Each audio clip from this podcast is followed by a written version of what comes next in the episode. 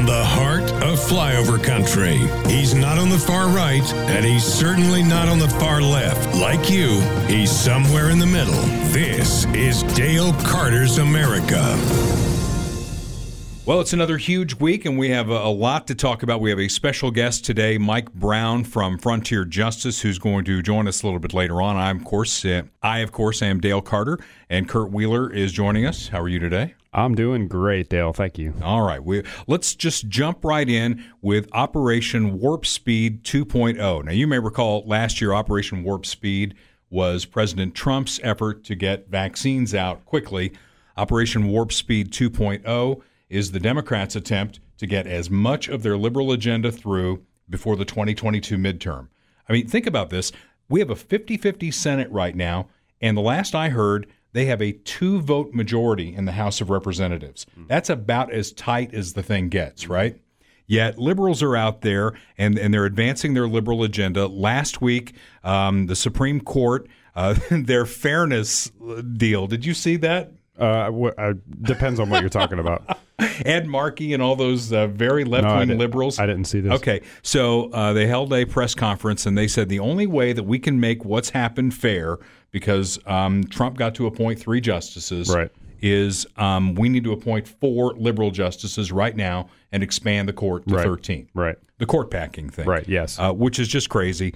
Um, even Nancy Pelosi won't touch this because she mm-hmm. knows. Mm-hmm. Uh, Biden had set up some sort of a uh, commission to study the thing, um, but they came out, they jumped ahead of that, and they said Supreme Court needs to be expanded to um, thirteen. And, of course, you know, what I said was the next time the Republicans have control, and they will, you know, it's like a teeter-totter. You know, it goes back and forth, the yin and the yang and all that.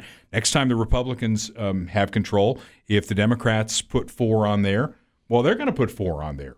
And I thought Lindsey Graham had the best comeback for this. He said, if you keep adding, ultimately you'll get to four hundred thirty-five, and then you'll be as popular as Congress. Right. Isn't that great? Well, did you see there was a clip of um, Jerry Nadler? He he was given some kind of presser about it, and he was like, everyone's saying we're packing the court. We're not packing the court. Trump packed the court. We're unpacking the court. As our country has grown, so too to the Supreme Court. thirteen justices for thirteen circuits is a logical progression, and that is another reason why I'm glad to join my colleagues in introducing, not a nice number, it's it's a it's a it, it's a proper number. It matches the number of circuits as it has historically, and it also will enable us to do justice and to rectify the great injustice that was done in packing the court. And t- some people will say we're packing the court. We're not packing it. We're unpacking it.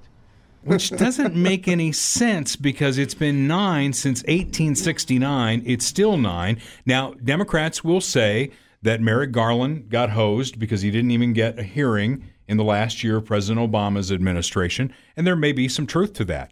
I mean, you know, here's the deal, though. When you when you get into the last year of a presidency and you don't control the Senate, you run that risk. Right. It's been that way historically. Right. Well, there, yeah, there's there's a clear precedent of people getting appointed or not appointed in the last year of a presidency based on the party of the Senate and the party of the president.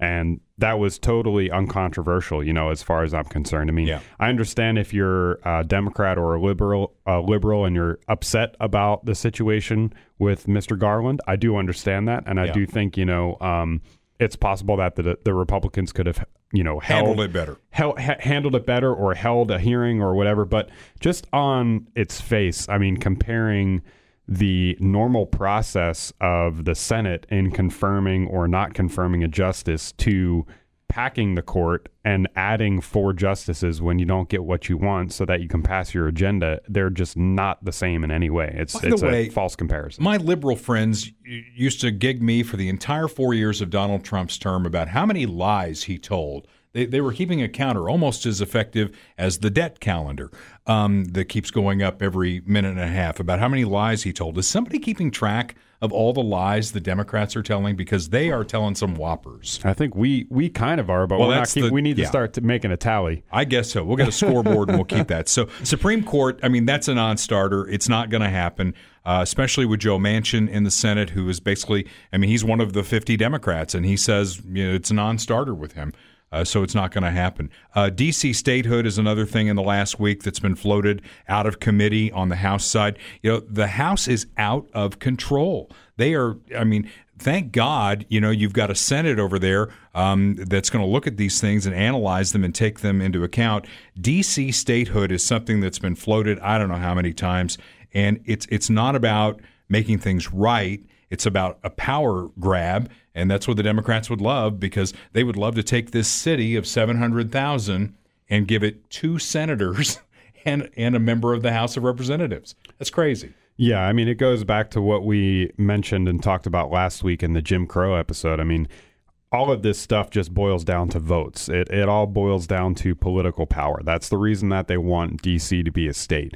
I mean, it's all of a sudden now an issue. I mean, there have been some people that have been talking about it for a while, but it's all been Democrats, you know, and now they're making a big issue out of it because it's they know that it's going to be a Democrat state if it becomes a state. That's the only reason they want D C to be a state. If it was red, if D C was red, they would be keeping their mouth shut. If most immigrants, illegal immigrants, were Republicans, they would not want them to vote. You know, all of these things that we've been talking about, it's just pure politics. Well, you know, and, and I relate to the folks that live in D C a little bit, because even on their license plates, um, it says taxation without representation. Right. I love that. Right. Because I wrote my check to the city of Kansas City for the twenty-sixth time now since I've lived here, because I live in suburban Blue Springs, but I work in Kansas City, Missouri. And, and you know, I rail against that. We had Quinton Lucas on, and I, I continue to rail against that. Mm-hmm. Uh, but as long as the people who vote to take my money are, well, they're the only ones who can vote, but more than half of that money, more than half of those people live outside the city of Kansas City. Right. As long as that happens, it's going to continue. So for them, I, I feel bad for them. And if we really want to get down to brass tacks here and enfranchise those people who feel disenfranchised, uh, first of all, they're going to have to have a constitutional amendment. Washington, D C was established by the by the Constitution, so you need an amendment, right? Right, yes. I mean, I'm not a constitutional scholar, but I play one on the radio. So you're going to need an amendment. And then what I would suggest is we block out the federal triangle for, you know, the, the Capitol and the White House and the Supreme Court. Let's block out the federal triangle. Right. And then give Maryland back their land, give Virginia back their land. Right. Okay. And those folks are citizens of Maryland and Virginia. Yeah, that would be that would be much more acceptable, I think. But I think you'll notice that people are not going to be advocating for that. The the pro make D C a state side, they want a new state. It's not, I don't think it's about as much representation for the people who live in D C as it is, again, about political power. They want those two extra senators. They right. want the extra um, representatives in the House to be Democrats. So that's why they want the D C to be a state. No, what's the, that? The compromise was, well, let's add Puerto Rico as well, because back in the Reagan administration, you know, they Reagan wanted to add Puerto Rico as the fifty-first state. So that would ostensibly be Republican representation to balance off. Is Puerto off. Rico Republican? Well, uh, that's what this guy said. Huh.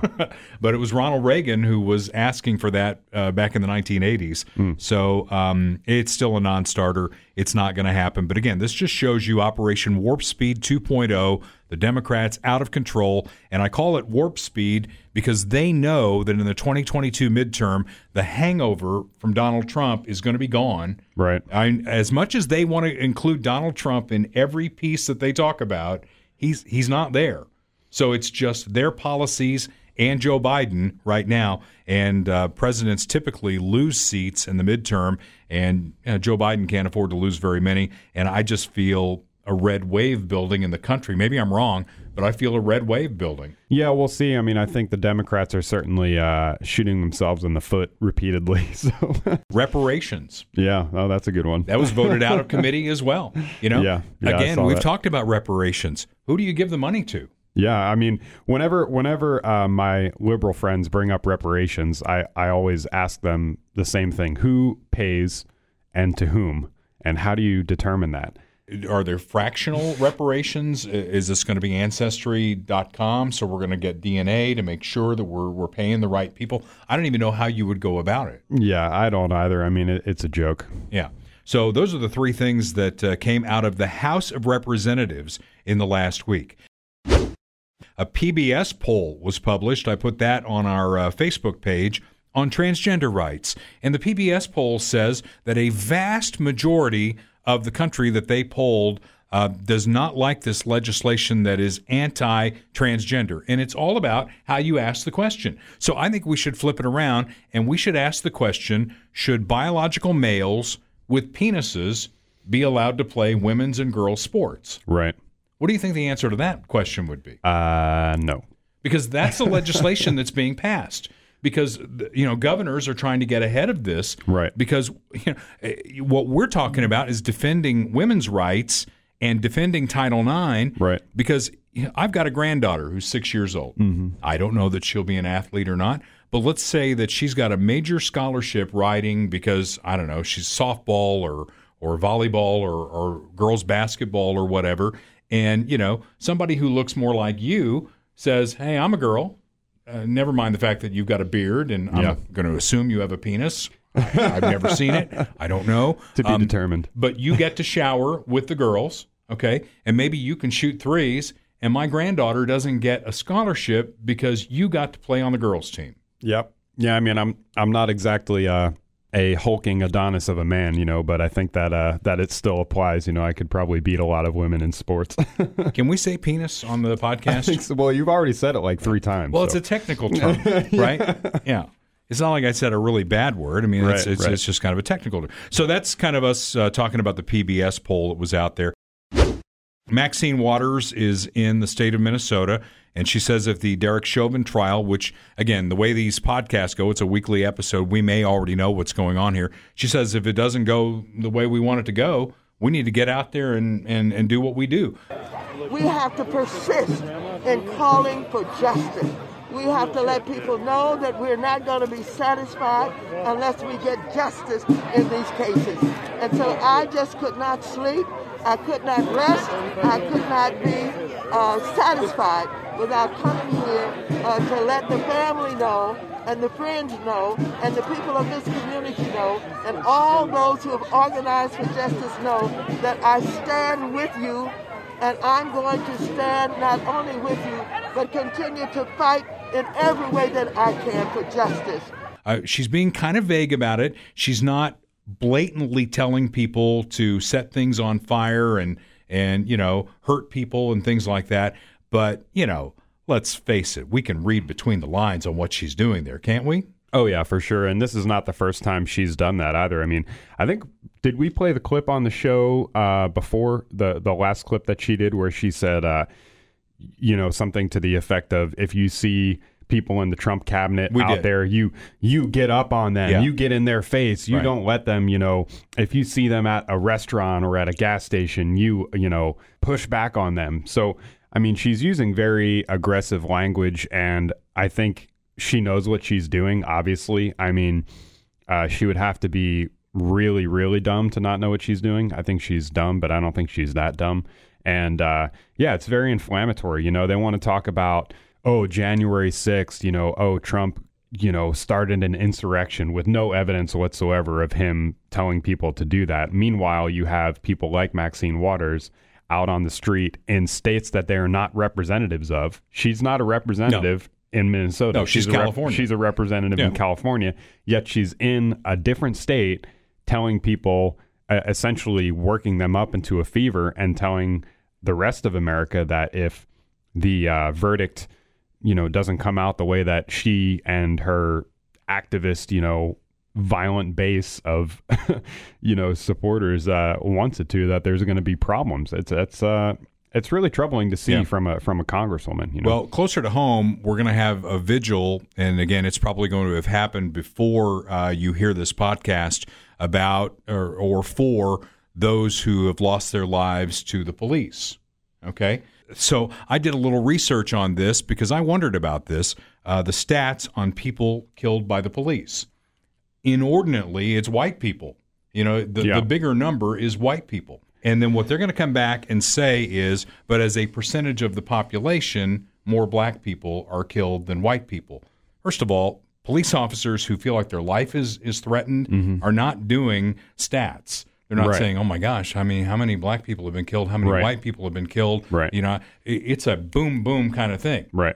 And and mistakes are made, as we saw in Brooklyn Center, which we'll get to in just a second. But now to touch that third rail of politics a little more, I went in and I looked at crime committed by race. Yes. Ooh, yeah. That's an inconvenient stat. Uh, blacks make up thirteen point six percent of the American population. Mm-hmm. They commit thirty percent of the crime.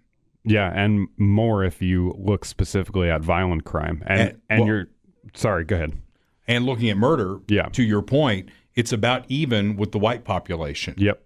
Uh, yet they only make up thirteen point six percent of the population. Correct. So you need to think about that before you start making a big deal out of stuff like this. We have problems in this country. We need to find solutions in this country as well. And one of the solutions, I think, is body cams for the police. Let's right. let's document everything that's happening in an interaction. Right. And I, I saw a video over the weekend. Uh, it came from New York. A typical traffic stop. Did you mm-hmm. see the video I'm uh, talking about? I mean, there's a lot. Depends on which one you're talking about. Okay, well, I'm talking about the one where the officer comes up. There's a black gentleman sitting in the car, and as the officer gets closer, this black gentleman throws a Molotov cocktail at the officer and speeds right. off. Right, right. Yeah. yeah. There's lots of videos out there. I mean, you can, I, I think I touched on this briefly either last week or the week before, but nobody talks about the opposite side of the coin, which is that the police, you know, if you're a cop, you're going up to somebody in their car, you don't know what to expect. They could be armed, they could be violent, they could be dangerous, you know. And yeah, I think I think I'm not against police reform in the sense that I think, like you said, I think cops should have body cameras. I think they should have good training. You know, the situation in Minnesota where the cop pulled the, the gun instead of the taser, I think that's likely either a a judgment or uh adrenaline control issue, or it's a training issue. And in either one of those cases, I think there are solutions for that. It may be criminal and, and should never have happened. Yeah. And I agree with you. Training yeah. should always... That's why when I hear these idiots say defund the police and all that, I think we need to spend more. There needs right. to be more training of police officers. Right. Oh, yeah, for sure. And But, but you know, we also need to address crime, which is the thing that we're not talking about as a country. We're only talking about the cops doing bad things and... and, and many or maybe even most of these cases, you know, they are not really doing as bad or a bad thing like is being claimed. You know, I mean, the, the cops have a really tough job and, and the truth is inconvenient in a lot of these cases and people don't want to hear the truth. But like I said, I'm willing to talk about police reform, but we need to talk about criminal reform and we need to talk about, you know, where crime is being committed and how do we address that, you know? And when you look at the percentages of people who are Uh, have violent encounters with the police or are shot by the police, you know, when you take into account crime rates, there is no disparity. And you actually, you know, there are disparities in not only crime rates, but there are disparities in resisting arrest and other things like that, too, that account for disparities in police interactions, you know. But the cops aren't going to be policing where there's no crime. You know, that's that's the thing. Cops are supposed to fight crime. So they're not going to be in a neighborhood where there's no crime. They're going to go where the crime is, you know, whether it be Baltimore, South Side, Chicago, wherever, that's where they need to be. So you're going to see more interaction between police and areas or communities where there's a higher crime rate. That's just how it is. Well, guns are certainly in the news. We're talking a lot about guns. So it's a great time to uh, bring on our guest. Sounds good. Mike Brown with Frontier Justice. It's special guest time on the uh, Dale Carter's America podcast. We have Mike Brown with us from Frontier Justice. Mike, thanks for joining us today. Thank you for having me. I appreciate it. Certainly, uh, guns are in the news quite a bit. Um, I saw a story this morning on The Wire. Of course, um, it's very fluid when we do a weekly podcast. There are going to be things that change throughout the course of the week, but I saw a headline that said thirty-four days in a row, we've had two shootings of four or more people per day. That's just shocking. Yeah, it uh, it's interesting what's uh, happening right now. We have seen quite a few incidents. Um, you know, a lot of them have been um, domestic disputes and things like that. I think uh, part of it, there is some pent-up frustration going on. I think the, the press is certainly uh, highlighting a little bit more than they typically do. Um, but yeah, it's it's interesting to see what's happening right now for sure. You sell and you know you market a product that we all have a Second Amendment right to have, and yet it's in the news every day like this. Uh, but a lot of your customers, they're certainly not the people who are doing this. They're not the kind of people who are committing crimes and things like that. Um, most of the time, I would guess you know guns are for personal safety or hunting. Well, yeah, exactly. I mean, I think, um, you know, it's interesting. There's a lot of people that have started uh, getting into the market. We we always talk about we sell a tool, right? So we, we're, we're no different than any other hardware store in some ways. And uh, our tool can be used for fun. Our tool can be used for sporting. Uh, but our tool really is for self-defense and the protection of family and, uh, and property. And um, so we've seen a lot of people come to the market lately that have never, ever had a firearm. Uh, last year drove you know significant sales and interest in our in our tool that we sell, and uh, you know ninety-nine point nine percent of the people that use our tool are law-abiding citizens that uh, that have it. But then of course we see the outliers all the time, as you would expect. Well, it's like you know somebody uh, gets drunk and kills somebody with a car. I mean, we're not taking cars off the road. Well, it's interesting. I just gave a speech actually to a group last week talking about that. Is uh, you know the the one tool that they focus on is the gun, and I always say, um, you know, we're never going to be able to legislate uh, bad people from doing bad things. I mean, it's been happening since the dawn of time, and um, it's been happening with rocks and knives and all kinds of different tools uh, throughout history. But we seem to always want to focus on the on the firearm. And uh, it's that's not the problem. It's it's the man that, that wields it that's the problem. No question about that. So what about access to guns these days? Um, I've heard things like um, it's tough to get a gun right now. It's tough if you get a gun to get ammunition for it. Is there an ammunition shortage? Well, there's definitely a, a, a backup in the supply chain right now. Um, we have what I call uh, – we had four surges last year. Um, you know, one was – the first one was COVID. And I think that's when a lot of new people realize that uh, that maybe we don't live in this uh, panacea of the United States. Bad things can happen here, and government can't always save you. So we saw a lot of people buying firearms. That was the first wave. Um, the second wave I talk about is is civil unrest and, and the calls to defund the police and take it to the suburbs. That really woke a lot of people up, uh, the fact that maybe the police can't save you all the time. And then the third wave was ahead of the election. But but interestingly, the fourth wave and our biggest sales spike with ammunition shortages and everything was in January when uh, when the big tech clipped Parler. That was when that really scared everybody because that, that was the First Amendment, or what we're doing right now, our right. freedom of speech. Right. And uh, so, yeah, so guns have been uh, under pressure, ammunition, but we've been able to keep in stock, so we've we've done a good job with that. Okay, well, one of the big bugaboos that they always talk about in the media is assault rifles. I mean, they've made that into the biggest buzzword of the year, I think, assault rifles. President Biden talks about wanting to do the assault rifle ban and all that. I want. What is an assault rifle? Well, that's funny. We talk about that a lot. I mean, there is no such thing as an assault rifle. So people think that A R stands for assault rifle. A R stands for Armalite rifle, and Armalite was the manufacturer of the first civilian use of what's called the M four, which is that platform we're talking about, the A R platform. So any any kind of tool can be an assault tool, right? I can have an assault knife if I want to assault you with it. There is no such thing as an assault rifle. What they try to, to talk about is the uh, is the civilian A R platform, that Armalite rifle is what they're trying to focus on. So it looks nastier than it is. It you know what's amazing is it's it's actually one of the best platforms for, for a rifle that's ever been made. And this it it shoots straight. It's easy to shoot. Women and men both can shoot it. It's fantastic for hunting. Uh, we had a conversation with a guy the other day. He said you can't use an A R for hunting.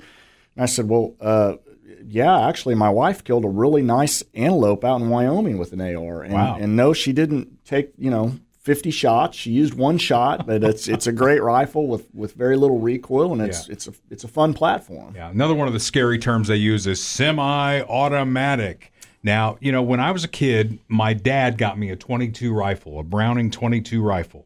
It you could put nineteen bullets in it, right? Mm-hmm. And once you got the thing revved up, you know. For every pull of the trigger, you could shoot one of those nineteen bullets. Yep. That's semi-automatic, right? Yes, yep. Every almost every gun is a semi-automatic. I mean, a lot of shotguns are semi-automatic. If you're out in a duck blind shooting a, a Remington shotgun, you've got a semi-automatic.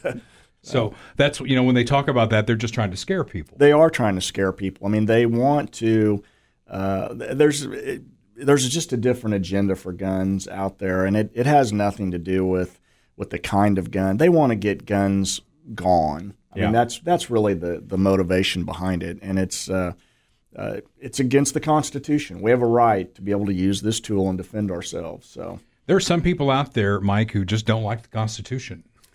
Yeah, yeah, there are. It's hard. You wouldn't think it's we would say it. It's an inconvenient yep, fact. It is, yes, yeah. Well, when you're pushing socialism and communism, you, you don't like uh, the Constitution, for sure. We're talking to Mike Brown, Frontier Justice. What's going on at Frontier Justice? Well, we've been very busy, as you can imagine. So uh, it's been a great, uh, it's been a great year and a half for us. Um, and I think the fun part for us is we we were talking. There's new entrants to the market. So uh, we have all these new people who are interested in firearms now and safety, and and uh, they're taking a lot of training. They're learning how to shoot, taking private lessons, and the um, the females that have come in has just been amazing too. Um, I, I call it the, the soccer mom syndrome. So we've got a lot of a lot of ladies coming in now that you wouldn't expect getting, bringing to the market. So it's fun to watch. All right. Well, there are a couple other things I want to I want to bring up here. Um, first of all, you know, and, and Kurt and I have talked about this on the podcast as well. Red flag laws are one of the things that they're talking about in Washington, D C. I have a concern when you see things that are happening now. I mean, the latest, the, the guy in Indianapolis, who knows why, former employee goes in and starts shooting people. What can we do? And maybe you're already doing some of these things. Um to keep guns out of the hands of people who really shouldn't have them, the people who are mentally unbalanced, mentally unstable. I mean, you talk about a tool. That's the kind of tool that I personally don't want to see in somebody's hands who's unbalanced. Well, I couldn't agree with you more. And I think, um, you know, we don't focus enough on mental health issues in this country. And we do. We need to focus on that. We need to focus on what is driving people to feel that they need to go out and and do these kind of drastic things to their fellow man. And so uh, I think that we need to spend our time and energies on focusing on mental health, finding ways to get some of these people help. I mean, the guy that that, that did the, the FedEx shooting, um, I mean, clearly he had a lot of problems. I mean, if you look at any of the shootings that we've seen throughout history, um, there were a lot of signs leading up to that that uh, this person's having problems with life and probably needs some help with a professional. And I think if we can identify ways to do that, that we're going to all be a lot safer. Okay, what are the safeguards that are already in place when somebody comes to you to buy a gun? Well, you know, that's a funny funny question because I've noticed a lot of uh, surprise and anger and in- indignation when people that have never bought a gun come in. They go, what do you mean I've got to do all this? What do you mean I've got to do all this paperwork? So, uh, you know, you don't just come in and buy a gun like a pack of gum and walk out with it. And, uh, and there are a lot of safeguards in place. Um, we have, as a company, we take it very responsible, you know, our, our responsibility very seriously. We we look for any cues of somebody saying something that, you know, would, would be off as they're as they're buying a gun. We go through the F B I background check. There's uh, what's called a forty-four seventy-three, the paperwork that they have to do. Um, so you don't just walk in and pick up a, a, a gun like a pack of gum and walk out. And um, and I think, you know, when you look at the millions and millions and millions of firearms that are sold in this country, um, uh, I think the industry does a really good job of uh, keeping everybody safe. But again, you're always going to have those people that slip through the cracks, and you're always going to have somebody that there's always a bad actor, right? I mean, it, it's. You're not going to avoid that. Bad people do bad things. Bad people do bad things. You're not going to avoid it. Um, you know, we can talk about knifings and, and muggings and robberies. I mean, hammers. Hammers. It, I mean, there's all kinds of stuff that goes on yeah. every day that we don't focus on consistently. Yeah. Well, now you're a store and you go through protocols at a store. Is there a loophole? I keep hearing this loophole about, you know, gun sale events or what's it, gun shows? Gun shows. So they, they they like to highlight the gun show loophole, and very few guns are really sold at a gun show. When you look at the at the proportion of guns that are sold in this country, so let's just talk about Kansas City. We sure. may have one or two big gun shows a year, yeah. right? So it's it's a two two time a year event. It's not like these are happening every weekend. And the majority of those people that are there selling the guns are federal firearms licensees. They have F F Ls, and you have to go through the same checks there that uh, that you would have to if you go through our store. What they focus on is uh, at a gun show. If you uh, if, I, if you and I run into each other, and I'm I've got a you know a thirty-eight special, and you just go, hey, are you selling that? Then I can sell that to you uh, legally, and you can buy it from me. Um, but it's like any other tool, right? If you want to come buy my car, I don't have to go through everything else to sell you my car. Mm-hmm. Those are the things they're trying to focus on. And that, but if you look at the shootings and the crime, they're not coming from, from gun sales at gun shows. I mean, that's not where these guns are coming from. I mean, the majority of the time they've been gotten illegally. Right. You know, whenever I hear gun control legislation coming out of Washington, I'm reminded of an, an old P S A. Actually, it was a commercial for the N R A. And, and you're old enough to remember this. Kurt is not, because I got three kids older than him. Um, but but the, the spot kind of went like this. Politician A in front of a lectern talking about the, the great new gun law they're going to have that's going to fix everything, right? And the camera pans back to a dingy apartment with a criminal who's eating a T V dinner on a T V tray, and he's watching this on a little T V, and he's just laughing his ass off because he knows it's not going to make a dime's worth of difference. It's not going to make a dime's worth of difference. It's going to make people feel good. I mean, if it was going to make a difference, I mean, we were just talking before the, the show this morning. Look at Chicago. Oh, my. Chicago has the strictest gun laws in the country, and it is a war zone up there. I mean, just this weekend, uh, a guy, a gangbanger, rolls up on a guy with a seven-year-old daughter and unloads on him right there in the McDonald's uh, drive-thru and kills the little girl and puts, you know, the guy may die. Tragic deal. That is not because of gun laws. I mean, the, Chicago is an absolute – it's like Afghanistan right, right now. Uh, One of my really liberal friends, and I do have a few, um, lives in the Chicagoland area, and he, he will tell you his argument will be that because Indiana, which is right next door, has such lax laws, in his opinion, that the gangbangers go over to Gary, Indiana, and they buy all the guns they want, and then they come into Chicago. Well, I've got a great rebuttal on that one. So you can tell him this. Um, about two years ago, there was a ring going around Kansas City, and they were using sixteen- and seventeen-year-old kids to break into gun stores. I don't know if you read about that. So both of our stores got hit in about a two-week time period, and they stole a bunch of handguns from my stores as well as other stores here in Kansas City. They use kids because if the kids get caught, they don't they don't go to prison because they're minors. Uh, about a year later, A, a couple guys got pulled over with my guns, and you know where that was? Mm. Chicago. Wow. So all of my guns that got stolen from, from my Kansas location and my Missouri location ended up on the streets in Chicago.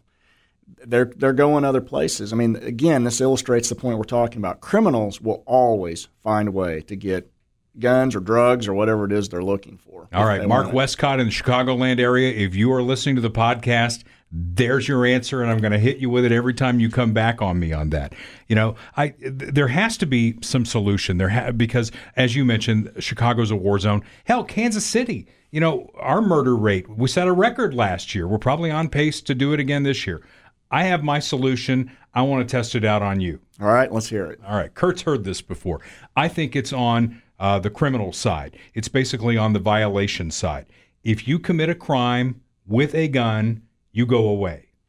Yep. You kill somebody with a gun, and it's not self-defense or anything else. It's it's flat-out murder, and it's been, you know, judged that it's murder. You go away for the rest of your life, no possibility of parole.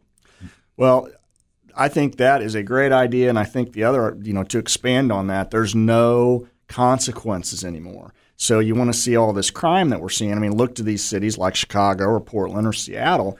I mean, when you have a D A that says, I'm not going to prosecute, uh, when you when you decide you don't care about law and order anymore, well, then this is exactly what you're going to get. I mean, I don't know if you saw Walgreens um, just pulled out of, uh, I think it was San Francisco or somewhere in, in uh, California, because they said, well, we're not going to prosecute anything under nine hundred dollars for shoplifting. Well, okay, well, that's it's fair game. It's open season on shoplifting.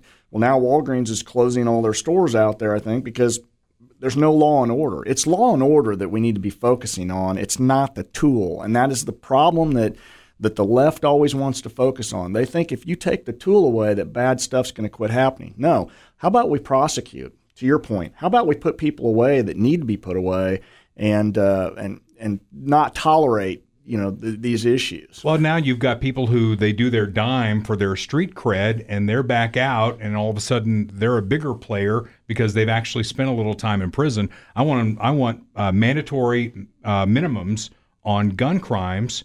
And then, like I said, if you kill somebody with a gun and it's not self-defense or anything else, You just go away. I think we'd clear this up in a generation. Well, I think you're right. I think you, you use that and you apply that same lens to a lot of law and order issues that we're facing, and you'll see a lot of things uh, start to change. Yep. I'd let all the nonviolent offenders go if I had to. I'd build as many prisons as I need to build, and I'm, I'd be tough on that end of it, because you're right.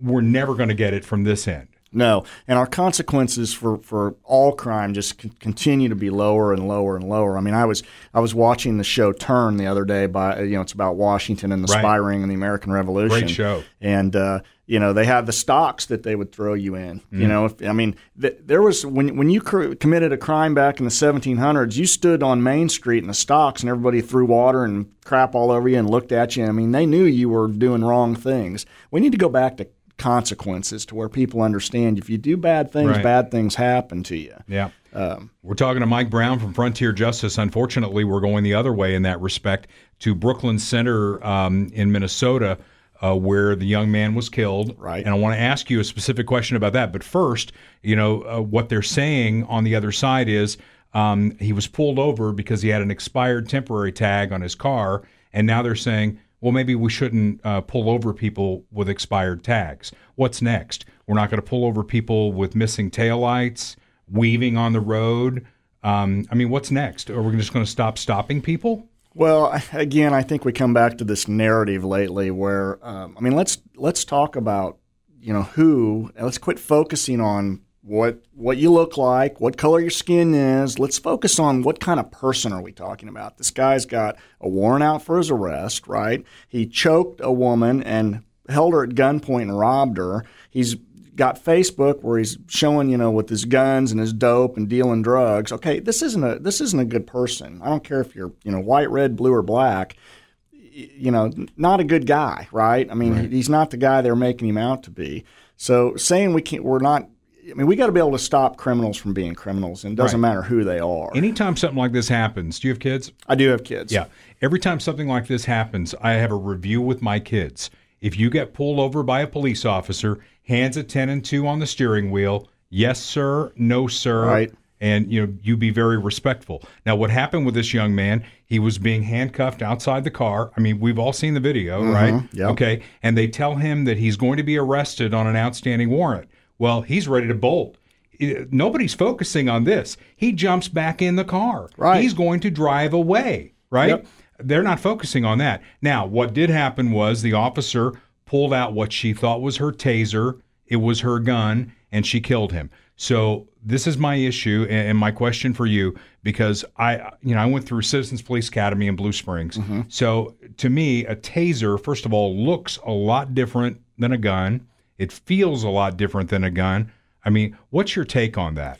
Well, I will tell you, in the firearms industry, and, and accidents do happen, and that was a tragic accident, um, but it shouldn't have happened, okay? I mean, rule number one is uh, you, you keep your, your muzzle pointed in a safe direction. Rule number two, you keep your finger off the trigger until you're going to use it. Rule number three is know your target and what's beyond it. So those are things that you all have to – your training has to be there, and you have to think about when you have a firearm. To confuse a firearm with a taser, to me, is um, it's inexcusable. Um, I understand she was probably under duress. I understand she was, you know, worried about maybe what he was getting out of his car, uh, if he was getting something out of his car. But to make a mistake with between a taser and a, and a uh, firearm, I don't know how that happens. That tells me either she was – very poorly trained or had not kept up with her training, uh, or maybe she just lost her, her head there with, with what was going on. But um, I've been in situations where I've had to pull my firearm, unfortunately, uh, and um, you know, I know mistakes can happen, but but you better know what you're – I mean, we always say if you pull that trigger, you're changing the world, so you better think about it before you pull that trigger. I, I just find it hard to believe that that kind of a mix-up happened, but, you know, I wasn't there. She so. certainly changed the world with that one, and she we'll, did. we'll see where that, that ends up. Uh, she's been fired by that city. Uh, she may well be prosecuted. You know, the Derek Chauvin thing may or may not be resolved by the time we're done with this. Um, and, you know, Maxine Waters, Congresswoman from California, you know, she's in Minnesota, basically all over the news this weekend saying if we don't get the verdict we want, you know, we're going to be in their face. I mean, she's basically telling them to riot. Yeah, and, that, and that's a well, that's a whole nother conversation, but that's a dangerous thing for a sitting congressperson to be doing. I mean, first of all, what's she doing out of her state? She has no business being up there. But when you're stoking that kind of unrest, um, that is that is just incomprehensible to me. And, uh, you know, my words to her was would be, you you better be careful with that. Yeah. You better be real careful with that. Now, we'll see what happens with that. Uh, back into your lane, I did want to ask you this. Uh, President Biden, one of his issues when he talked about executive orders was ghost guns. I'd never even heard that term before. I mean, you know, what's the deal with that? Is that really an issue? Are people buying kits in order to commit crime? Well, it's I'm sure it'll be done at some point. But, you know, ghost guns, again, um They, they, it's they're they're kind of always these folks that push these agendas are always like magicians. You know, they want you to look at one hand while they don't really want you to see what's happening with the other. Ghost guns are not a problem. Um, the, now, legally, you can make your own gun if you use it for your own use and you don't sell it. That's the way the law stands, and you should be able to make your own gun if that's what you want to do, because mm-hmm. guns are legal and it's guaranteed by the Constitution. I can't make a gun, but I could probably make a slingshot. Well, yeah, if you want to do that, it's your right. And that could right. put somebody's eye right. out. It could. So, you know, there, there, these three D uh, printers, there are some ways to make firearms that way. Um, you know, I've seen one quote-unquote ghost gun. I've seen one gun made on a three D printer. It was pretty cool, shot well. It was an engineering student that made it. Yeah. Um, I can assure you he won't be doing anything illegal with it. He's a great kid. Um, it's just not an issue. And to even be bringing up ghost guns, like these guns are everywhere, that's just not the case. I mean, yeah. It just really isn't. Well, I think we've solved a lot of issues here today. Yeah, I guess so. Is there anything I left out? Anything you want to talk about? Uh, no, I just think, you know, probably when I tell people is just we need to continue to focus on, at this point in time, when you look at, at Second Amendment issues, you've got to focus on the Constitution. You've got to focus on the reason that we have these laws, and it's not for hunting. It is so that we can always protect ourselves against tyranny and evil, either from people or from government. And, um, you know, that's why we have these rules. God forbid we ever have to have these firearms in protection, um, but it's it's it's our divine right to have to be able to protect ourselves and our family, and we we need to continue to focus on that and all, instead of all the other things we focus on. Well, people on. talk about, you know, when the Constitution was written, we had just liberated ourselves from Great Britain. It wasn't about hunting. No, it wasn't. And it and we knew, those those gentlemen, our founding fathers, knew what it was like to be persecuted from afar. And um, they didn't want to have to go through that again. I mean, we all have a right to protect ourselves. I mean, we w- one thing I always talk about, I guess I would conclude, is uh, we talk about the clock of death in our classes. And what I, what I mean by that is we've seen statistically when any violent event happens, whether it's an active shooter or somebody kicking in your door to come in and rob your house, when violence kicks off, it's going to last on average in this country about four minutes, four minutes and twenty seconds. The average police response time in this country was about six minutes. It's a lot longer now uh, in some places. The police aren't going to save you. If somebody's intent on doing harm to you or your family, you know who it's up to and who it's always been up to? You. Mm. And so um, we got to be able to protect against that, that kind of a problem. Well, in the words of Vice President Joe Biden, buy a shotgun. Buy a shotgun. Yeah, yeah. Buy a shotgun. Thank you, Joe, for that.